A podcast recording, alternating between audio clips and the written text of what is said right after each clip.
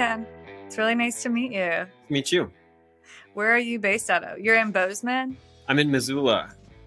Missoula. Yeah. Very cool. I, I haven't been out west very much, but one of my best friends here in Nashville spends the summer usually out in Montana. Nice. So maybe maybe this is my summer to join her. Yeah, definitely. Summers in Montana are the best. That's what I hear. I'm from New York originally, and it's similar. Um, definitely buggier, but Yeah. you know, Nashville is just, it's like the inside of someone's sock in the summertime. it's like hard to breathe, Sure. you know, so I, I definitely, I crave those mild summers. But yeah, it's really, really cool to have you. I'm, Thank you. I'm stoked. All right. Well, we've got Ken Fichtler today on the Frontier podcast. Ken, you're the founder and CEO of Gaize. We believe that every driver on the road and every worker in a safety critical position should be sober. That's just common sense. And that's why we built Gaize, a scientifically proven tool for detecting impairment from cannabis and other substances.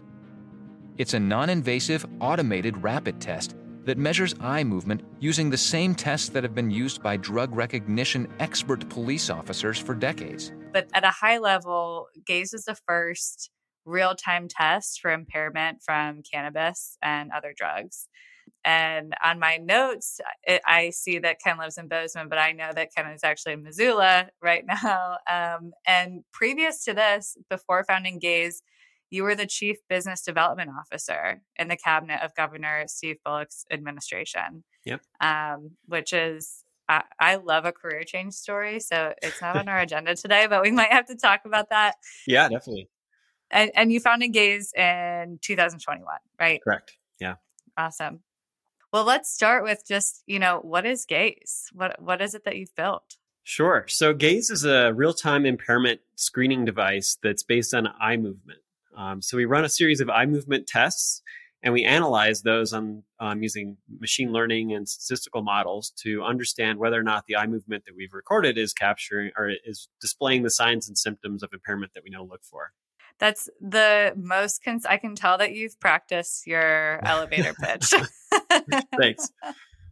okay, so moving from obviously politics into A, being a founder of anything, but B, specifically the founder of this, um, is quite a move. So I'd love to hear, you know, what what was the impetus for that move? Kind of what what inspired you to to build Gaize? Yeah, I mean, I'd been in private industry for most of my career. And so the first real weird career transition I did was from private sector to government. Mm, So I was recruited to come be the director of economic development for the state of Montana by Governor Steve Bullock. And uh, that looked like a really interesting opportunity. So um, decided that I should do that. And it kind of seemed like a once in a lifetime thing. Um, and it was amazing and very rewarding and um, fun and challenging and all that. And so while I was in that job, I really got exposed to the problem that we've now solved, which was Montana was a medical cannabis only state at the time. I thought it was probably going to become a recreational state, which has since come to pass. And so I was trying to understand what was going to happen if this took place. And so I was talking with counterparts in states that had already legalized. Um, I was talking with business owners and law enforcement officials and legislators in the state of Montana, trying to understand what the impacts in the state would be and it all sounded you know pretty good overall. Like there's a lot of tax revenue available here. It makes a lot of sense if like alcohol is going to be legal for cannabis to probably also be legal. Uh, but what kept rising to the surface was this issue of no device that was available to check for impairment. Mm, and so that struck me as you know both a really important safety challenge and something that you know ultimately would risk the entire legalization effort if things were to go poorly or go sideways or there were big safety incidents and then lastly it was a huge you know economic opportunity a big business opportunity um, so my job was over when um, our governor was termed out and so this was by far the most interesting problem that i had seen and uh, thought i would jump in and tackle it That says a lot because I know, obviously, working in government, there's a lot of problems that probably come across your desk. Oh, so yeah. the fact that this is kind of the most exciting says a lot. It's been over a decade since the first states legalized recreational cannabis use.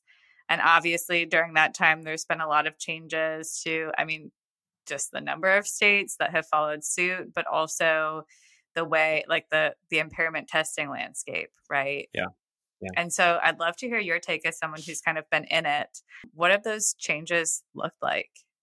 Yeah, I mean, so when the first state started legalizing medical cannabis about a decade ago, as you mentioned, um, it didn't look like a huge issue. You know, it was confined to a relatively small number of people, relatively small number of states, and so as legalization has proceeded, it's really um, started to become a bigger and bigger issue. Where you've had, mm. you know, recreational access, people are consuming cannabis um, less and less responsibly. The social stigma is declining, and so usage rates are increasing. Of course, the potency of cannabis has also increased, and so it's an incredibly impairing substance, um, and it's it's very very different than how alcohol works. It's very challenging to understand how impaired someone is using traditional means. And so mm-hmm. the tests that we're using are the same ones that law enforcement drug recognition expert officers have used for about 45 years. So those are the track my finger tests that you've probably seen on TV. Mm-hmm. And what they're looking for are these um, very subtle eye movement changes that happen as a result of impairment. Uh, so it struck me that these tests were um, better performed by a robot than a human. and and so um, I thought, okay, well, if we could do that, is there a way that we could also analyze the data that we could capture? Um, and, and the answer to that was yes. And so that's really what we've built. And so the evolution of of detecting cannabis impairment has started from you know there's no de- no device at all to now there's um, a couple devices that are sort of trying to be impairment detection devices. I think we've nailed it. I think the other ones probably haven't as much. Mm-hmm. Um, and I, you know, we're we're also the first on the market with something that is scientifically validated and um, appears to be extremely accurate. So many, so many, just like like nodes within what you just said that is fascinating. yeah. I mean, first of all, I appreciate um, I appreciate your confidence that the only time I've seen an impairment test is on TV, and that I've never had one myself. I really appreciate that. Um, it is true, but um, you know, I'm glad that that's the vibe I give off. But um, the, you know, it, it's also fascinating that until feasibly until Gaize, right? The the humans were we were relying on humans and their ability to really like process data to make a determination for i mean this kind of like massive safety concern and it's um, so and that's just incredible hard. to me yeah totally yeah. and and there's you know there's human error there's subjectivity there's you know poor sort of testing conditions and that you know there's just innumerable ways that this can go wrong if a human is doing it so by eliminating all those we think you know there's an enormous amount of accuracy to be gained and I think it's also important to note that, you know, safe consumption is at the core of really what you're doing here, right? Yeah. Like how can how can we how can we pursue legalization um, while maintaining like public safety and also just safety of the the person using exactly the substance um, and you're so right i mean you know alcohol is one thing the, the most diluted we can get with or not diluted it's the opposite of diluted. The most potent we can get with alcohol is still you know it's easy to measure how much mm. you've taken and the same is not true with with marijuana products. So it really is you know it's a it's a huge problem space. I'm curious how you see what you've built at Gaize translating into other impairment areas beyond legalized marijuana as your company grows yeah, it's an incredibly important point. Um, so the tests that we're using are have been shown to be sensitive to impairment from every class of substance. Um, so any any kind of drug you can consume has a unique biosignature that can be found in eye movement, typically.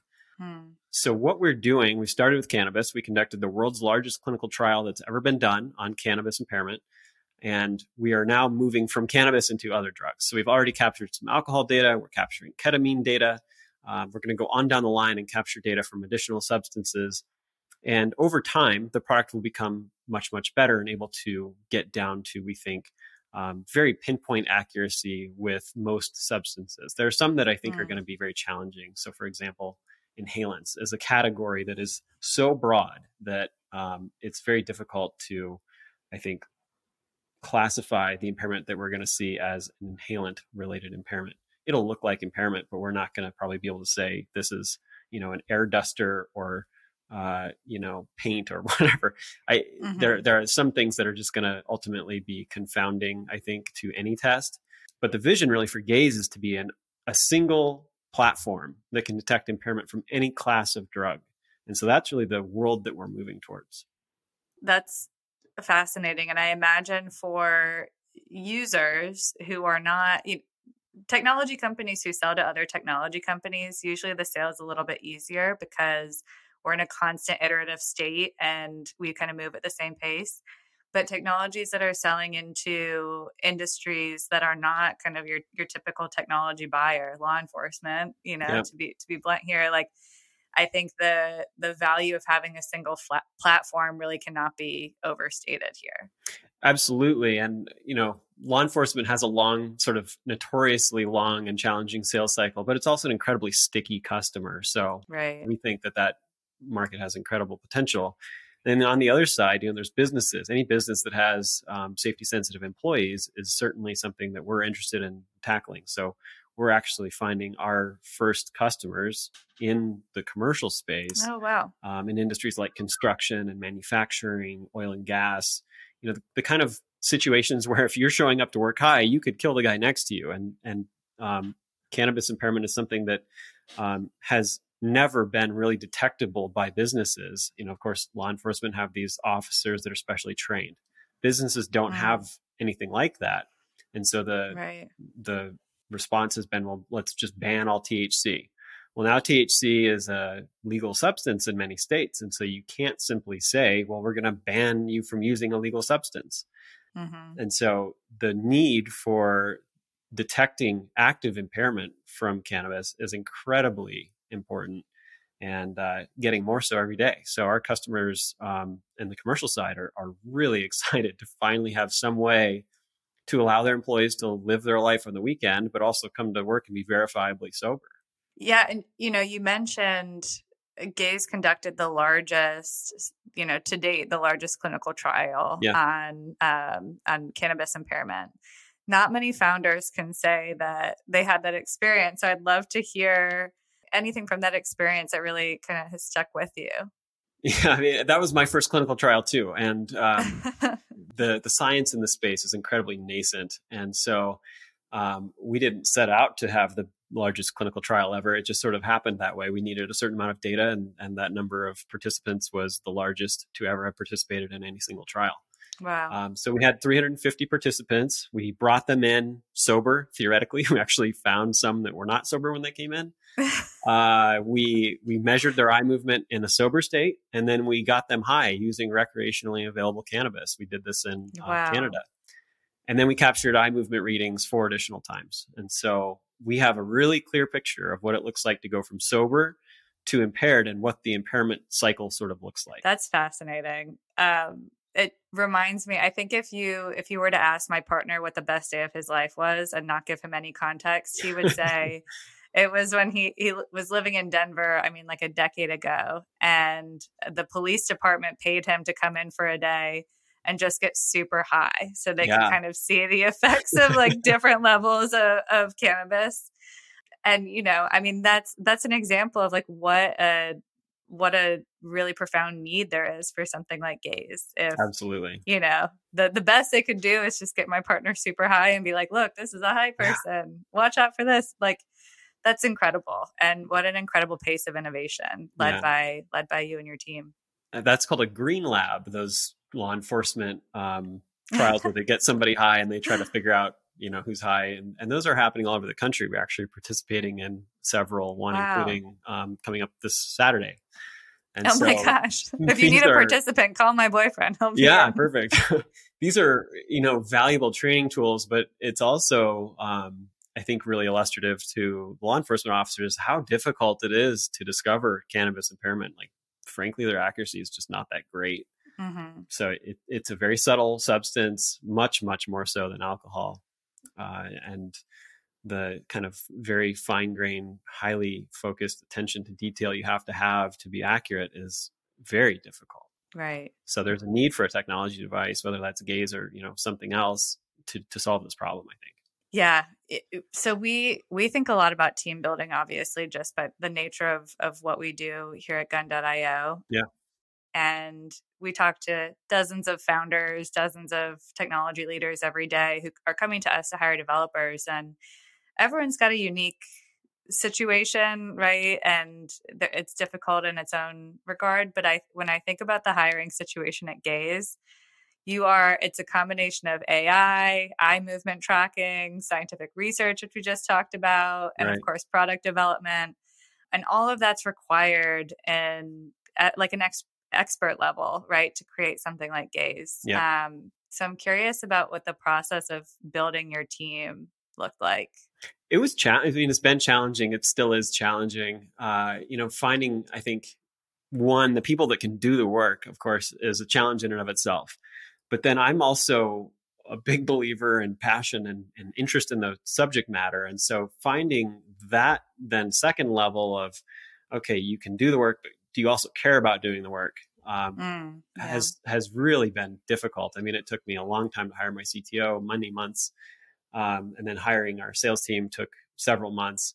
Um, hiring our developers has been challenging. It's you know it's a fairly niche area. There's not that many developers that have worked on the sort of um, tech stack that we're using. And we've got um, we've got a web app, we've got a mobile app, we've got AI, we've got um, the you know various connections that we've got the VR application, we've got all the various connections that have to oh happen oh between them. So I didn't even think about VR. yeah, it's a reasonably complex product actually, and yeah. Um, yeah, so finding the right team members has been challenging and remains that way. But I'm I'm really proud of the team we have. I think we've we've assembled a group that's done an incredible job on on you know ultimately pretty limited resources. So very proud yeah. of what we've built and and who we've got doing the work. That's awesome. And what you know what a testament to to passion because you know in my mind the the largest hurdle here is expertise and technical ability um, and the fact that right off the bat you're like actually it's been you know passion is really the the strongest indicator for who does well here and that's what we yeah. screen for i think that just says a lot about how you build products and build your team so kudos to you thanks well ken this has been fascinating. This is very far outside of any industry I've worked in before. Um, folks want to get in touch with you, learn more about Gaize, where should they go? Yeah, our website is Gaize, G A I Z E dot AI, gaize.ai. Um, and my email is ken at gaize.ai. Um, so we're available there. Yeah, would love to connect with anyone. Perfect. Thanks for listening to the Frontier Podcast powered by Gun.io. We drop two episodes per week, so if you like this episode, be sure to subscribe on your platform of choice and come hang out with us again next week and bring all your internet friends. If you have questions or recommendations, just shoot us a Twitter DM at the Frontier Pod, and we'll see you next week.